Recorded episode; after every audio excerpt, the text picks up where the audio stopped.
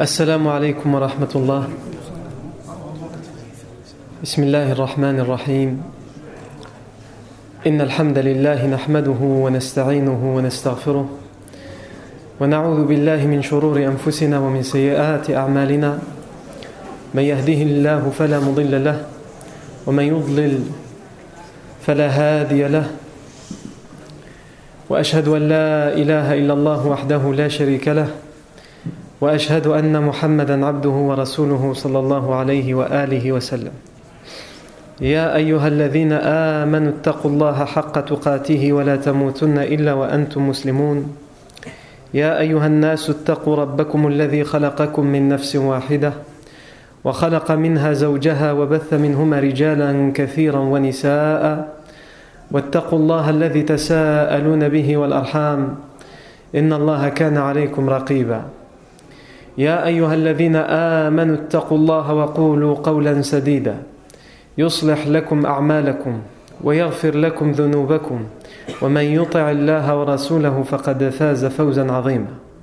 ثم أما بعد.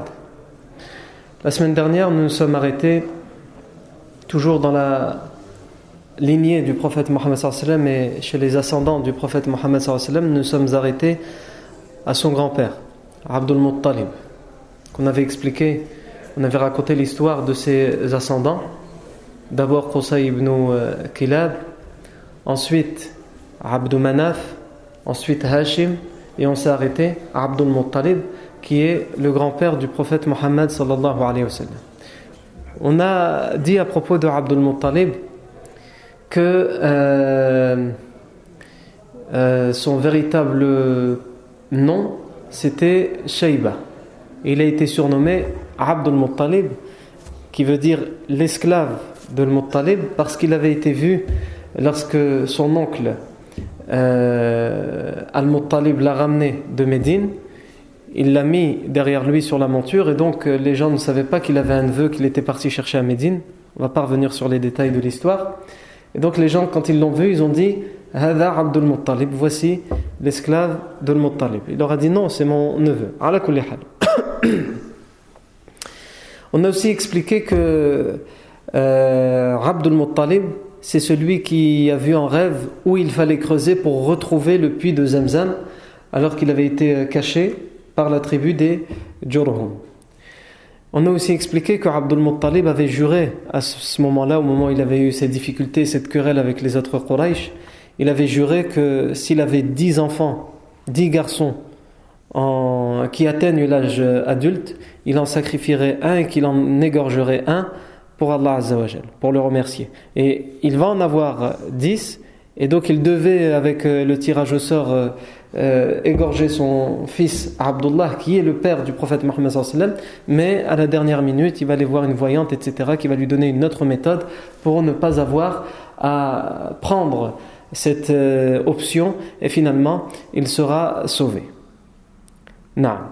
La dernière chose qui nous reste à voir à propos de Abdul Muttalib, et on entre là dans l'année de l'éléphant, ce qu'on appelle Am al-Fil, l'année de l'éléphant, et vous allez comprendre à travers ce récit pourquoi on l'appelle Am al-Fil, l'année de l'éléphant. C'est quoi Abdul Muttalib, qui est le chef de la Mecque au sud, au Yémen. On avait expliqué, nous, quand on avait expliqué le contexte politique avant l'arrivée de l'islam, on avait dit que au Yémen il y avait plusieurs dynasties, plusieurs royaumes qui se sont succédés, et qu'à un moment il y avait un roi yéménite qui s'était converti au judaïsme et qui l'a exterminé, les chrétiens. Et donc les chrétiens et les Arabes du Yémen sont partis demander de l'aide aux chrétiens voisins, en particulier l'Abyssinie, le Habasha, l'Éthiopie actuelle. Et le roi, l'empereur d'Abyssinie, Al-Najashi, leur a envoyé un homme qui s'appelle Ariat. Et il a conquéri le Yémen, et il a pris donc possession du Yémen. Mais le souci, c'est qu'un de ses généraux s'est rebellé contre lui. Ce général, c'était, comme on l'avait dit, Abraha al-Ashram.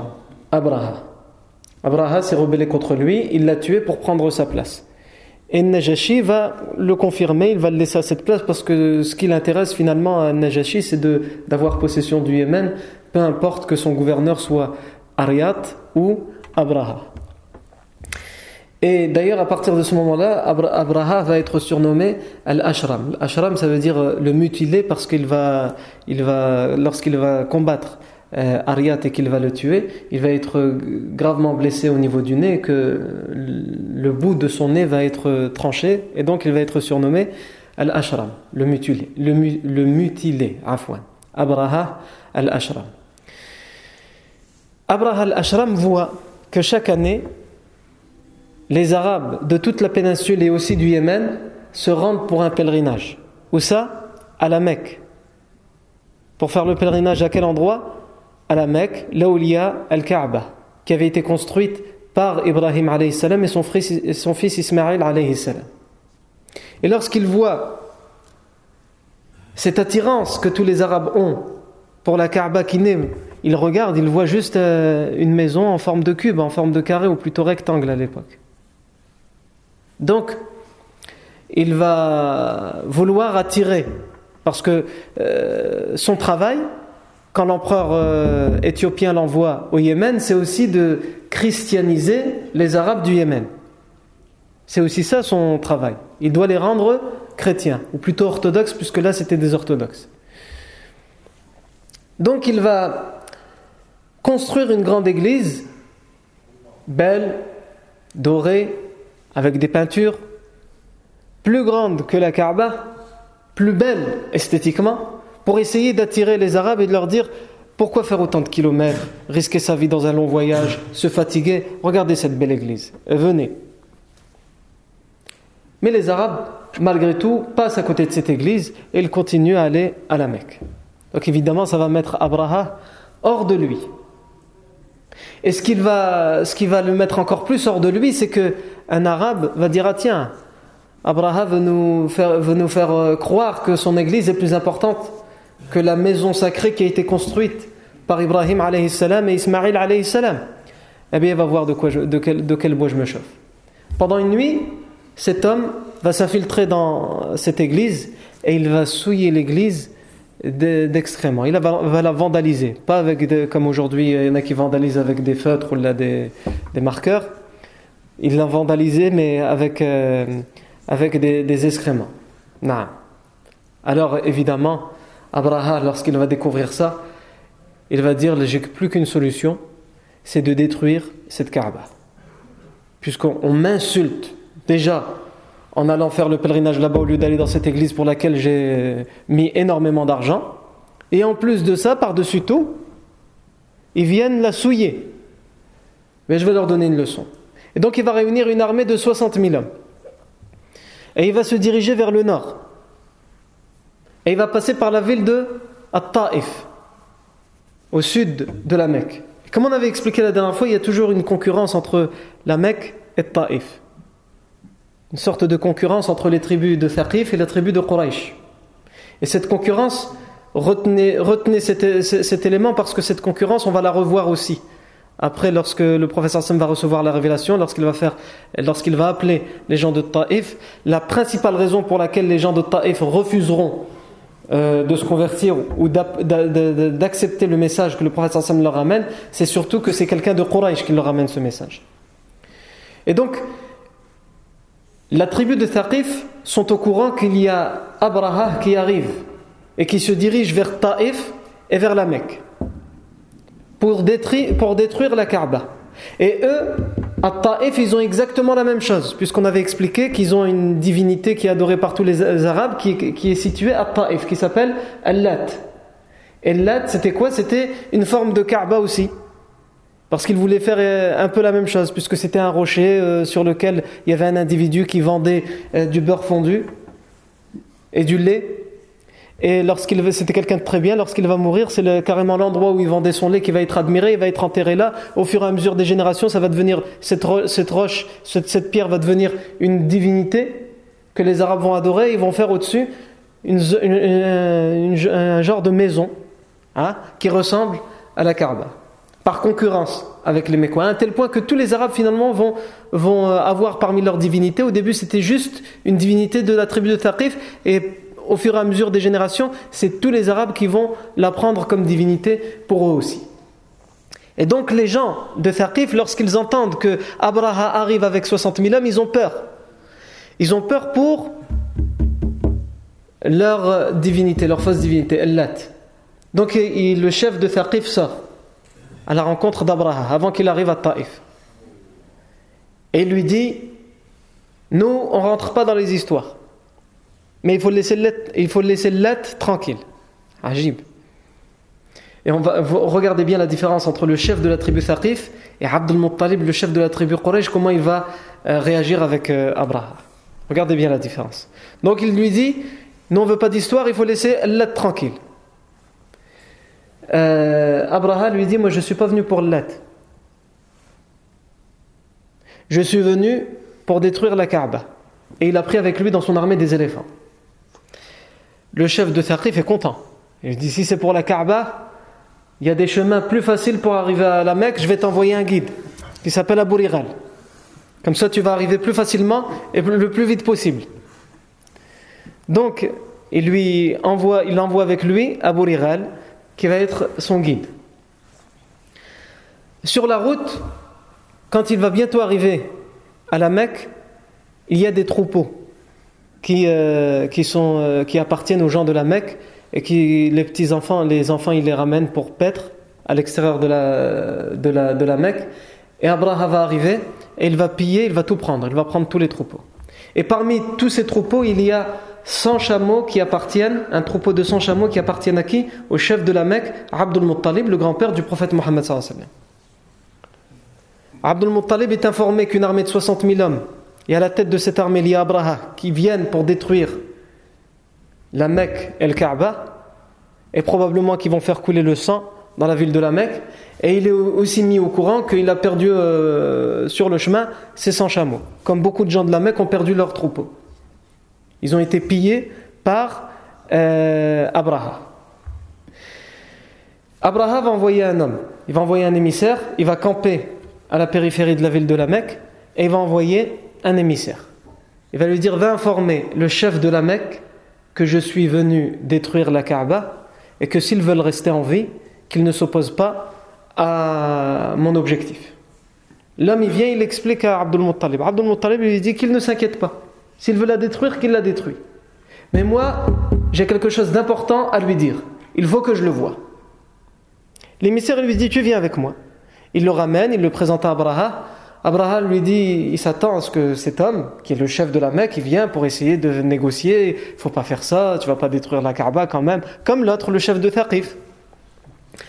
Abd al-Muttalib va lui dire, moi je suis venu pour me plaindre.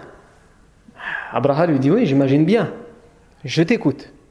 Je suis venu me plaindre et demander à ce que tu rendes mes troupeaux, mon troupeau de 100 chameaux que tu as volé injustement.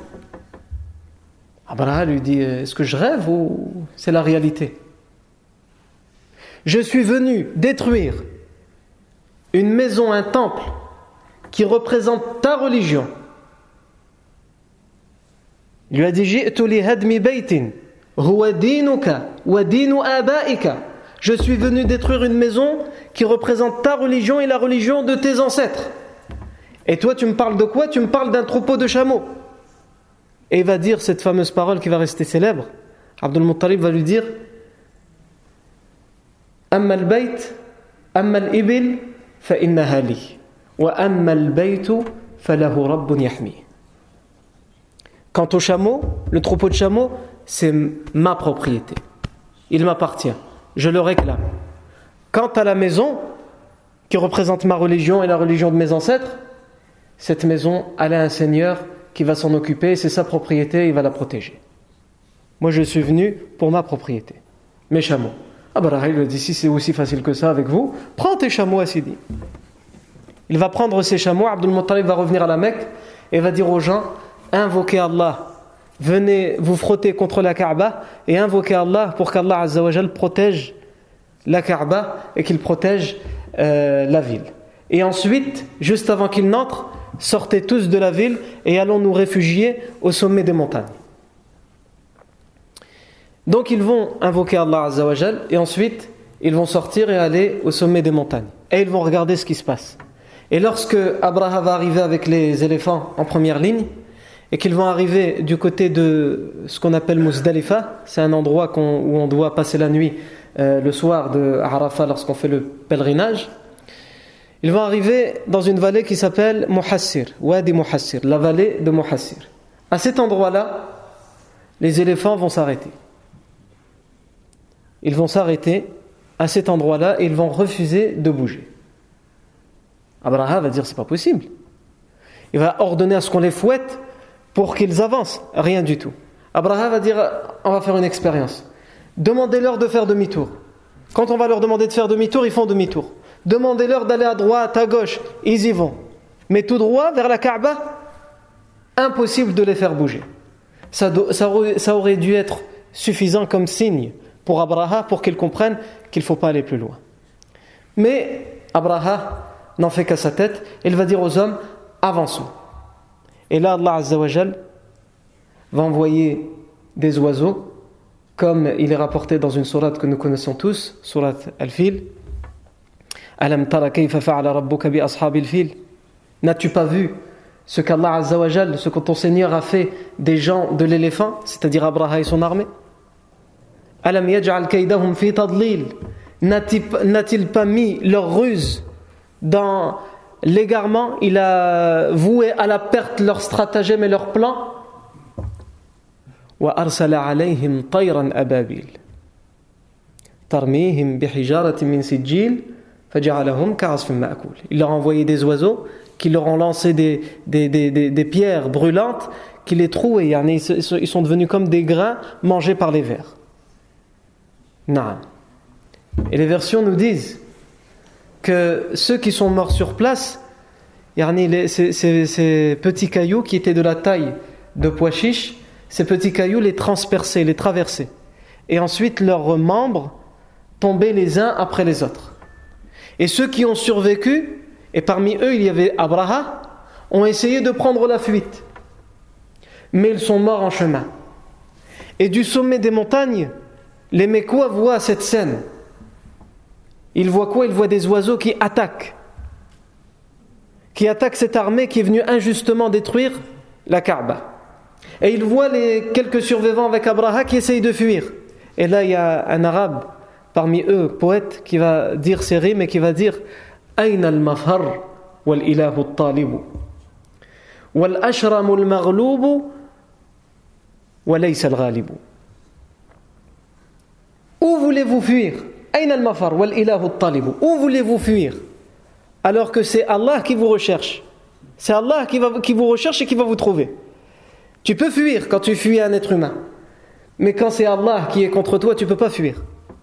Donc il leur a dit Aïna al-mafar wal-ilahu al-talibu wal-ashramu al-maghlub laysa al-ghalibu. Et l'ashram, le mutilé, c'est comme ça qu'il était surnommé, Abraha, il est le vaincu et il n'est pas le vainqueur. Et ensuite, Abdul Muttalib et les siens, les Mekwa, vont revenir à la ville de la Mecque et ils vont remercier Allah Azza wa Jal de leur avoir préservé la Kaaba et d'avoir préservé la ville de la Mecque. Naam. Donc ça c'est l'année de l'éléphant, et l'année de l'éléphant, c'est pour ça qu'on l'appelle l'année de l'éléphant. Il y a autre chose aussi qui va se passer l'année de l'éléphant, c'est le mariage de Abdullah, le fils de Abdul Muttalib, et la naissance du prophète Muhammad sallallahu alayhi wa sallam. L'année de l'éléphant, Abdul Muttalib va marier son fils Abdullah, donc le père du prophète Muhammad sallallahu alayhi wa sallam. Et avant qu'il ne se marie, selon certains historiens comme Ibn Ishaq et Ibn Hisham, alors que son père lui cherche une femme pour se marier, il y a une femme qui va se présenter à lui, une femme de la Mecque. Certaines versions disent que c'est la sœur de Waraqa Ibn Nawfal, l'oncle maternel de Khadija. Radiyallahu anha, Khadija bint Khuwaylid, la première épouse du prophète sallallahu alayhi wa sallam. En tous les cas, il y a une femme, selon certaines versions, qui va se présenter à Abdullah et qui va se proposer à lui, qui va lui dire je veux me marier avec toi, qu'en penses-tu? Abdullah va lui dire ça me regarde pas, c'est mon père qui me cherche une femme. Naam. Aujourd'hui, si on dit ça à des jeunes, imagine une femme, elle vient te voir, elle te dit ouais, qu'est-ce que t'en penses ? Rencard ou pas rencard ? Ah, faut voir avec mon père. Naam.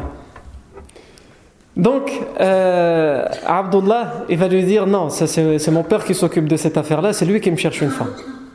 S'il veut que je me marie avec toi, tu seras au courant. Et Abdul Muttalib ne va pas choisir cette femme, il va choisir une autre femme. Il va choisir justement la mère du prophète Mohammed sallallahu alayhi wa sallam qui s'appelle Amina bint Wahb. Amina bint Wahb. Amina bint Wahb, c'est la fille de Wahb ibn Abd Manaf ibn Zuhra. Pas le même Abd Manaf que chez les ascendants du prophète sallallahu alayhi wa sallam, évidemment, c'est un autre Abd Manaf. Le père de Amina, c'est Wahb ibn Abd Manaf ibn Zuhra, qui est justement le chef d'une tribu très importante à la Mecque et chez les Quraysh, c'est la tribu des Banu Zuhra. Il va lui choisir cette femme tout d'abord parce qu'elle est la fille d'un chef de tribu importante, et parce qu'à cette époque-là, à ce moment-là, c'était la femme en âge de se marier, la meilleure des femmes en âge de se marier, parmi toutes les femmes de la Mecque et de toutes les tribus de Quraysh. Et donc le chef de la Mecque, Abdul Muttalib, veut pour son fils la meilleure femme, et il va donc lui choisir Amina bint Wahb. Et on voit comment Allah Azza wa Jal fait bien les choses, parce qu'il sait que de cette union va naître le dernier et le meilleur des prophètes, Muhammad sallallahu alayhi wa sallam. Et donc, comme on a vu à travers toute cette lignée, c'est aussi ça qu'il faut tirer comme morale et comme leçon, c'est qu'Allah Azza wa Jal a fait en sorte qu'à chaque fois ce sont les meilleurs qui s'allient et qui s'unissent avec les meilleurs pour qu'il en sorte les meilleurs, et qu'ensuite à la fin de cette lignée sorte qui le prophète Muhammad sallallahu alayhi wa sallam, le meilleur des hommes et le meilleur des prophètes et le dernier des prophètes, alayhi salatu wassalam. Abdullah ibn Abdul Muttalib va donc se marier avec Amina bint Wahb ibn Abd Manaf ibn Zuhra, et tout de suite après la nuit de noces, Amina bint Wahb va être enceinte du prophète Muhammad sallallahu alayhi wa sallam. Et à propos de ça, il y a aussi une version toujours rapportée par ces deux historiens, Ibn Ishaq et Ibn Hisham, qui nous dit que le lendemain du mariage, le lendemain de la consommation du mariage, la femme qui s'était proposée à Abdullah, il va la voir, il va la rencontrer. Et il va lui dire, tu me dis rien aujourd'hui. D'habitude, tu m'envoies des messages. Hein ? Aujourd'hui, rien du tout. Qu'est-ce qui se passe ? Parce que je me suis marié. Elle va lui dire non, selon ses versions. Elle va lui dire non, c'est parce qu'il y avait en toi une lumière qu'aujourd'hui je ne vois plus. Et donc, selon ces versions, si elles sont authentiques, mais elles restent à être authentifiées, c'est que ça voudrait dire, finalement, qu'avec la consommation du mariage, la lumière qu'il y avait en Abdullah, elle s'est déplacée chez Amina bint Wahb, puisqu'elle est tombée enceinte du prophète Muhammad sallallahu alayhi wa sallam. Ala kulli hal, juste après ça, juste après le mariage, Abdul Muttalib, donc le grand-père du prophète Mohammed sallallahu alayhi wa sallam et le père de Abdullah, Abdul Muttalib va envoyer son fils Abdullah juste après son mariage, puisque c'est la saison des récoltes des dattes. Il va lui dire, tu vas à Médine pour nous chercher les dattes qu'on aura besoin pour une année. Il faisait ça chaque année. Abdullah va aller à Médine. Et le souci, c'est qu'à Médine, il va tomber gravement malade, et il va même y mourir, en laissant derrière lui à la Mecque sa femme enceinte, et pas enceinte de n'importe qui, enceinte du prophète Mohammed sallallahu alayhi wa sallam. Donc le prophète sallallahu alayhi wa sallam va naître orphelin de père. Il perdra aussi sa mère à l'âge de 5 ou 6 ans, et donc sur le fait que le prophète sallallahu alayhi wa sallam est né orphelin, on reviendra sur les leçons à tirer de ça plus tard lorsqu'on parlera du moment où le prophète sallallahu alayhi wa sallam va perdre sa mère. Donc Allah Azza wa Jal a décidé que le prophète sallallahu alayhi wa sallam doit naître orphelin, du père en tout cas. Et évidemment, la nouvelle va arriver à la Mecque que Amina bint Wahb, que Abdullah ibn Abdul Muttalib est mort.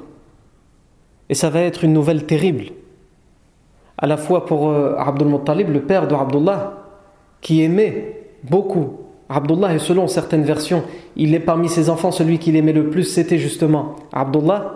Et c'était celui qui avait réussi in extremis à sauver, puisqu'il devait normalement l'égorger, si vous vous rappelez.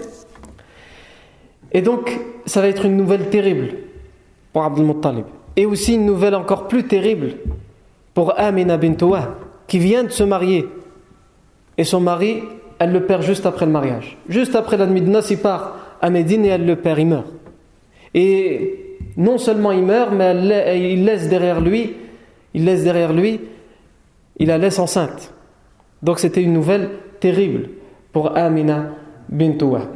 Et on dit que Abdullah ibn Abd al-Muttalib a laissé derrière lui en tout et pour tout comme richesse 5 chameaux, un petit troupeau de moutons et une esclave qui s'appelait Baraka Umm Ayman, qui va être la première à être en quelque sorte la nounou du prophète Mohammed sallallahu alayhi wa sallam à sa naissance.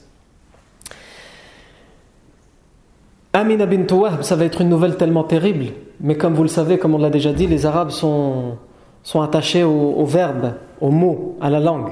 Et quand elle va apprendre cette nouvelle, elle va faire les éloges de son mari qu'elle vient de perdre dans des rimes dans lesquelles elle va dire « Afa janibul batha'i min ibn hashimi jawara lahdan kharijan fil ghamagimi ashiyatan rahu yahmiluna sarirahu » Naam. Ashiyatan rahu yahmiluna sarirahu وتعاوره أصحابه في التزاحم وكان معطاء كثير التراحم. Elle dit, la Mecque, Janib al-Batha, c'est la Mecque va perdre et va éloigner le fils de Hashim. Elle parle de son mari, Abdullah. Abdullah, c'est pas le fils de Hashim, c'est le fils de Abd al-Muttalib. C'est le petit-fils de Hashim. Pourquoi elle dit le fils de Hashim ? C'est là où on voit la recherche qui est faite aussi dans les mots. C'est pour faire justement un parallèle et une corrélation avec ce qui s'est passé pour Hashim, parce que Hashim a eu la même expérience. Il s'est marié à Médine, juste après il a laissé sa femme, il est parti en voyage commercial, il est mort à Gaza. Et donc, elle l'appelle, au lieu de l'appeler le fils de Abd al-Muttalib, elle l'appelle le fils de Hashim, pour faire rappeler aux gens qu'il revit la même expérience que son grand-père a vécu. Il meurt en voyage en laissant derrière lui une femme enceinte. La Mecque a éloigné le fils de Hashim. Comme elle avait éloigné Hashim, elle éloigne le fils de Hashim. À un tel point qu'il est devenu le voisin d'une tombe bien lointaine. Un soir, puisque c'est une après-midi qu'il est mort, un soir, ses compagnons de voyage l'ont transporté. Et ils se sont querellés et bousculés pour le transporter. Parce qu'il était quelqu'un qui donnait beaucoup et qu'il était très généreux. Naam, elle va faire ses éloges, elle va faire d'autres rimes, ala kulli hal, on va se contenter de celle-ci. Donc, Abdullah, le père du prophète Mohammed sallallahu alayhi wa sallam, est mort. On va à présent arriver à la naissance du prophète Mohammed sallallahu alayhi wa sallam, donc quelques mois plus tard, après la mort de Abdullah, le prophète sallallahu alayhi wa sallam va naître. On va tout d'abord s'arrêter ici sur la date exacte de la naissance du prophète sallallahu alayhi wa sallam. Ce dont on est sûr, c'est que l'année où le prophète sallallahu alayhi wa sallam est né, c'est l'année de l'éléphant. Il y avait un compagnon qui s'appelait Qais ibn Makhrama. Dans un hadith authentifié, ou plutôt dans un athar authentifié par l'Albani rahimahullah, il dit Wulidtu ana wa rasulullah sallallahu alayhi wa sallam am al-fil. Moi et le messager d'Allah sallallahu alayhi wa sallam, nous sommes nés l'année de l'éléphant. L'année de l'éléphant, qui correspondrait, selon le calendrier grégorien, à l'an 571. La deuxième chose dont on est sûr aussi, c'est que le jour de la semaine où le prophète sallallahu alayhi wa sallam est né, c'est un lundi. Puisque dans de nombreux hadiths, il le dit. Par exemple, le prophète sallallahu alayhi wa sallam dit, lorsqu'on est venu lui poser la question, plus tard évidemment, lorsqu'on lui posera la question sur le jeûne du lundi, pourquoi on jeûne le lundi? Le prophète sallam dira Dhaka yawmun wulidtu fihi wa unzila alayya fihi. C'est un jour, le lundi, dans lequel je suis né, et c'est aussi le jour où la révélation est descendue sur moi. Donc ces deux choses, ça on sait que c'est sûr et authentique. L'année de l'éléphant et le lundi.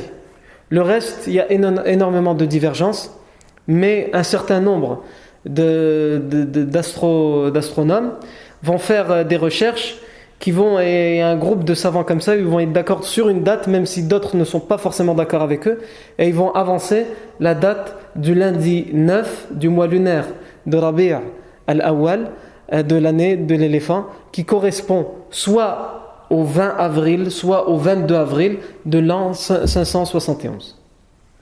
Donc ça, c'est en ce qui concerne la date de sa naissance. Au moment où le prophète sallallahu alayhi wa sallam va naître, il y a des choses qui vont arriver, puisque ce n'est pas la naissance de n'importe quel homme.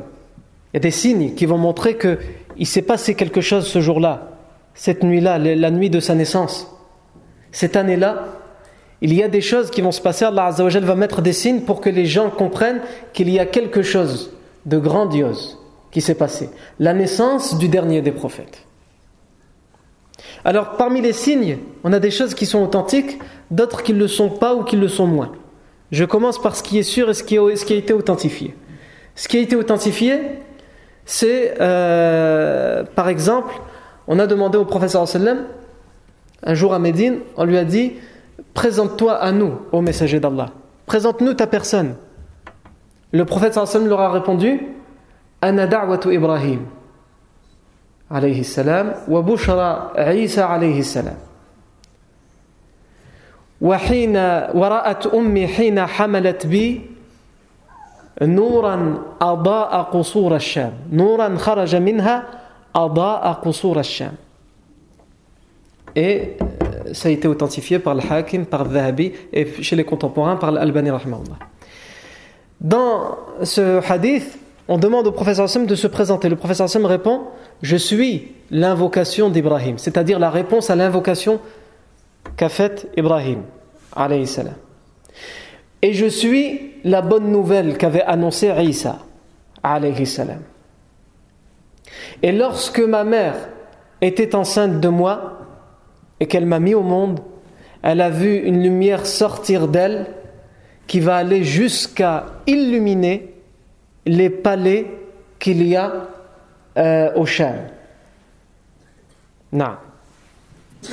L'autre chose qui est authentique, c'est au niveau des étoiles. Il y a une étoile ou un astre qui va apparaître, qui ne va pas être un astre comme les autres, la nuit de la naissance du prophète Mohammed sallallahu alayhi wa sallam.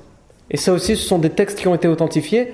Je vais en citer un par exemple, c'est avec le compagnon Hassan ibn Thabit, qui est né quelques années avant la naissance du prophète Mohammed sallallahu alayhi wa sallam, à Médine. Et il raconte lui-même, quand il sera musulman, il racontera lui-même, il dira... Et vous savez, on avait expliqué qu'il y avait beaucoup de juifs qui vivaient à Médine. Il va dire, Hassan ibn Thabit radiyallahu anhu, je me rappelle encore comme si c'était hier. Il dit, je me rappelle encore comme si c'était hier, lorsque j'avais 7 ou 8 ans. Un juif est monté sur le mont Atamah à Yathrib. Yathrib, c'est la ville de Médine. À l'époque, elle ne s'appelait pas encore le Médine, elle s'appelait Yathrib. Un juif de Médine est monté sur le mont Atamah. Et il va se mettre à hurler de toutes ses forces. Rassemblez-vous, ô juifs de la ville, rassemblez-vous, dépêchez-vous, rassemblez-vous.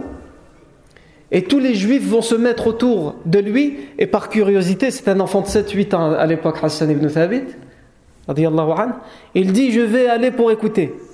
Et il dit, tous les juifs vont arriver en courant, et ils vont se mettre à l'insulter. Tu nous as fait peur, qu'est-ce qui se passe ? Malheur à toi, vite, dis-nous, qu'est-ce qui se passe? Et il va leur dire, j'ai vu cette nuit, j'ai vu cette nuit l'étoile, l'astre qui annonce l'arrivée de Ahmad, puisqu'il était appelé par les juifs arabes Ahmad. Et on peut le retrouver dans leur texte, Yarni, dans le Deutéronome, je n'ai pas le numéro du verset, mais vous pouvez aller rechercher là, et vous verrez qu'en hébreu, il est bien nommé celui qui viendra comme étant le dernier prophète, comme étant Muhammadin. Muhammad sallallahu alayhi wa sallam. Et donc ce juif va dire, j'ai vu l'étoile apparaître dans le ciel, celle qui annonce l'arrivée des prophètes. Celle qui annonce l'arrivée du dernier prophète, je l'ai vue. Et on a aussi un compagnon, Amr ibn Zayd ibn Nawfal, qui sera très âgé à cette époque-là, ou à l'époque en tout cas où le professeur sallam va avoir la révélation, et que lui il dira je me rappelle qu'un juif, l'année de la naissance du prophète Mohammed sallam, m'aura dit, donc le premier texte que j'ai cité tout à l'heure, il a été authentifié en particulier par l'Albani, entre autres par l'Albani rahmahullah. Et dans ce deuxième texte, lui aussi authentifié entre autres par l'Albani rahmahullah, cet homme dira, j'ai eu une conversation avec un juif l'année de la naissance du prophète Mohammed sallam, qui me dira l'étoile qui annonce, non, il lui dira, dans votre pays, c'est-à-dire dans la péninsule arabique, est apparu ou va apparaître le dernier des prophètes. Cet homme dit, je lui ai demandé, qu'est-ce qui te fait dire ça? Il dit, parce que j'ai vu l'étoile qui l'annonce. L'étoile qui apparaît dans le ciel et qui annonce la venue d'un prophète, je l'ai vue. Non. Donc ça, ce sont les signes qui sont authentifiés. On va passer à présent aux autres signes qui ont été cités par Ibn Hisham, par Ibn Ishaq, mais qui, selon les muhaddithoun, en particulier selon Al-Albani rahimahullah, n'ont aucune chaîne de transmission, donc on ne peut même pas faire une enquête sur la chaîne de transmission pour savoir si c'est vrai ou faux. En tous les cas, on va les citer parce qu'ils sont cités dans ces livres-là. Et ces livres-là, qu'est-ce qu'ils nous parlent de quoi comme signe? Ils nous parlent de 14 balcons qui se seraient effondrés du grand palais de l'empereur perse. C'était un grand palais avec énormément de balcons, et 14 de ces balcons vont s'effondrer la nuit de la naissance du prophète Mohammed sallallahu alayhi wa sallam. Et dans ce palais, il y avait un grand feu qui ne s'éteignait jamais, à chaque fois il était attisé. Pourquoi? Parce que c'était un feu qui était adoré par les Perses. Et ce feu, selon ces versions qui ne sont pas authentifiées, va s'éteindre aussi la nuit de la naissance du prophète sallallahu alayhi wa sallam. Et selon aussi toujours des versions qui ne sont pas authentiques, ou qui ne sont en tout cas qui n'est pas possible d'authentifier, puisque pas de chaîne de transmission, on nous dit que il y a un lac dans le Cham qui s'appelle Sawa. Toute l'eau, la nuit de la naissance du prophète sallam, va être absorbée par la terre, et c'est un endroit où beaucoup de chrétiens vivent, et les églises autour vont s'effondrer. Nah. Et ici, il y a un homme, un savant, Mohamed Al-Ghazali rahimahullah, qui dans son livre, quand il parle de la vie du prophète sallam, il fait référence et allusion à ces signes-là. Il dit, lui, clairement, selon lui, c'est son opinion, il dit, ce sont des choses qui sont inventées. C'est intéressant son opinion, pourquoi? Qu'est-ce qu'il dit? Il dit, ce sont des choses qui sont inventées par les gens, parce que lorsqu'on a connu le prophète Mohammed sallallahu alayhi wa sallam, qu'on sait qui il est, qu'on sait comment c'est une très grande nouvelle et une bonne nouvelle son arrivée, on a besoin à tout prix de rajouter certaines choses, et donc il y a des choses qui ont été inventées, comme ces signes-là. Il a cité ces signes-là. Et il termine par dire, et c'est ça qui m'intéresse, il termine par dire, mais en réalité, le prophète Mohammed sallallahu alayhi wa sallam, tout ce qu'il a fait dans sa vie, sa personnalité, tout ce qu'il a dit, et tous les autres miracles qu'il aura, sont largement suffisants. On n'a pas besoin de ça. On n'a pas besoin de ça. Donc en réalité, que ces signes-là, si ces signes-là étaient vraiment arrivés, sans aucun doute nous disons, le prophète Mohammed sallallahu alayhi wa sallam en est digne, et Allah azza wa jalla est capable de les faire, ces signes-là. Et s'ils ne sont pas arrivés, ça ne rajoute rien et ça ne diminue en rien. Le prophète Mohammed sallallahu alayhi wa sallam n'a pas besoin de tout cela, puisque comme vous allez le voir, tout ce qui va arriver par la suite, son message, etc., sont largement suffisants. Juste la révélation qu'il va avoir, le Coran, est largement suffisante comme signe. Naam. On va présent s'attacher aussi à son nom, puisqu'il a été appelé Muhammad sallallahu alayhi wa sallam, et c'est son grand-père Abd al-Muttalib qui, le 7e jour de sa naissance, va choisir de l'appeler Muhammad. Il va choisir de l'appeler Muhammad, mais c'est pas un nom que les Arabes ont l'habitude de connaître. Ils n'appellent pas leurs enfants Muhammad. Muhammad en arabe, chez les Arabes, ça veut dire celui qui est le tout loué, le tout loué. Mais on ne connaît pas d'arabe qui s'appelle Muhammad à l'époque. Donc on va demander à Abd al-Muttalib, des gens vont demander à Abd al-Muttalib, qui lui a choisi ce prénom, et vont lui dire, lima raghibta an asma'i abaik, pourquoi tu t'es éloigné des prénoms connus de tes ancêtres? Les prénoms connus, Abdou Shams, Abdou Dar, Abdou Manaf, Al-Muttalib, etc. Tu aurais pu choisir un nom comme ça. Il va dire, أردت أن يحمده الله في السماء وأن يحمده الخلق في الأرض. J'ai voulu que mon petit-fils soit quelqu'un qui soit loué, respecté, admiré par Allah dans le ciel et par les gens qui sont sur terre. Alors je l'ai appelé Muhammad le tout loué. Naam. C'est pour ça qu'il l'a appelé, et il a expliqué pourquoi il l'a appelé comme ça, Muhammad. Et c'est comme si, comme on a dit tout à l'heure, c'est Allah Azza wa Jal. Même si c'est la décision de Abdul Muttalib, il a été bien sûr orienté. C'est Allah Azza wa Jal qui a fait en sorte qu'il lui choisisse ce nom, puisque c'est Allah Azza wa Jal qui lui a choisi ce nom. Naam. À un tel point que son oncle Abu Talib dira à propos du, quand les gens parleront du nom de Muhammad sallallahu alayhi wa sallam, pourquoi il a été appelé comme ça, il dira pour faire ses éloges dans une rime: wa shaqqa lahu min ismihi li yujillahu fa dhul arshi mahmoudun wa hadha Muhammad. On a pris son prénom, on l'a pris de quoi? On l'a enlevé de son nom en parlant d'Allah. On l'a enlevé une partie du nom d'Allah pour lui donner à Muhammad, parce que celui à qui appartient le trône, c'est-à-dire Allah, il est Mahmoud, et lui c'est Muhammad. Il est Mahmoud, c'est-à-dire il est le loué, celui que les gens louent, celui que la création loue, et lui il est aussi celui qu'on loue. On loue Allah Azza wa Jal pour sa présence, pour sa naissance. Naam. À propos toujours du nom, on peut ici rajouter une parenthèse qui est que le professeur sallam, plus tard, lorsqu'il va avoir la révélation et qu'il va être persécuté et insulté par les Quraysh vont l'insulter en l'appelant Mudhammam. Naam. Et le professeur sallam aura l'habitude de dire à ses compagnons: Ala ta'jabuna kayfa yasrifu Allahu anni shatma Quraysh?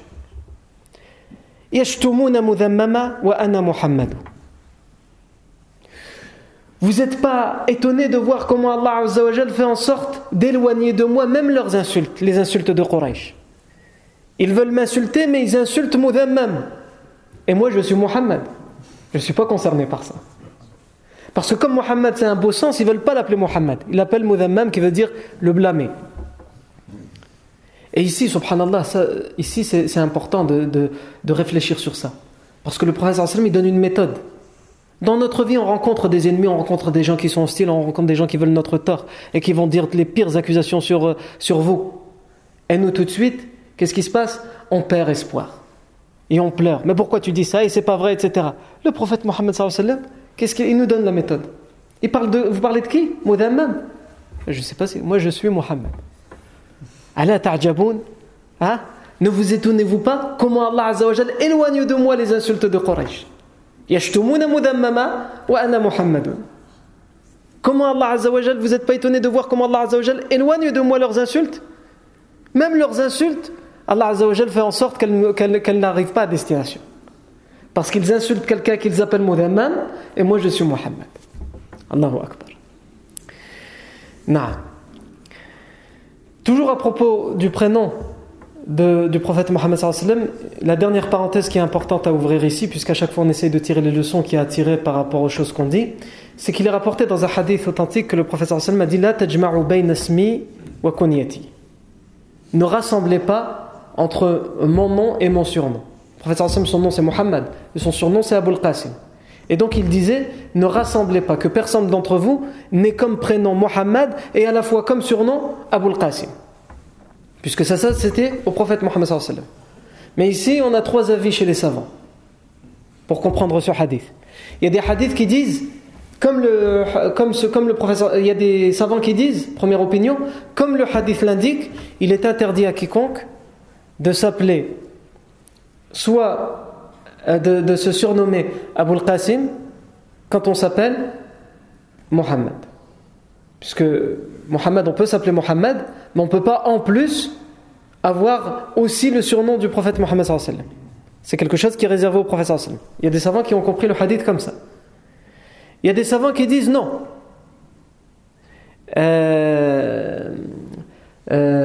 Abul Qasim c'est interdit comme surnom à tout le monde, que la personne elle s'appelle Muhammad ou pas. Et ça, il me semble, si mes souvenirs sont bons, que c'était l'avis de Shafi'i, rahimahullah. Et il y a un troisième avis qui dit non.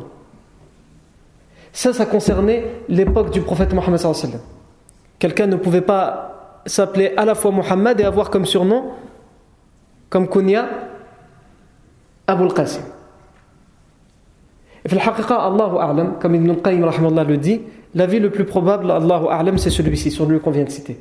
Que cette interdiction elle était valable uniquement pendant l'époque du prophète Mohammed sallallahu alayhi wa sallam. Pourquoi ? Parce qu'on a un autre hadith qui nous dit quoi ? Qui nous dit que le prophète sallallahu alayhi wa sallam était au marché à Médine et qu'il y a un homme qui va appeler et qui va dire « Ya Abul Qasim »« Oh Abul Qasim » et le prophète sallallahu alayhi wa sallam va le regarder et l'homme va dire « C'est pas toi que j'appelais Ya Rasulallah, au message d'Allah, c'est pas toi que j'appelais. » C'est un autre qui est lui aussi surnommé Abul Qasim. Et c'est à cette occasion que le prophète sallallahu alayhi wa sallam va dire « La tajma'u bayna ismi wa kunyati » Ne rassemblez pas entre mon nom et ma kunya, Abul Qasim.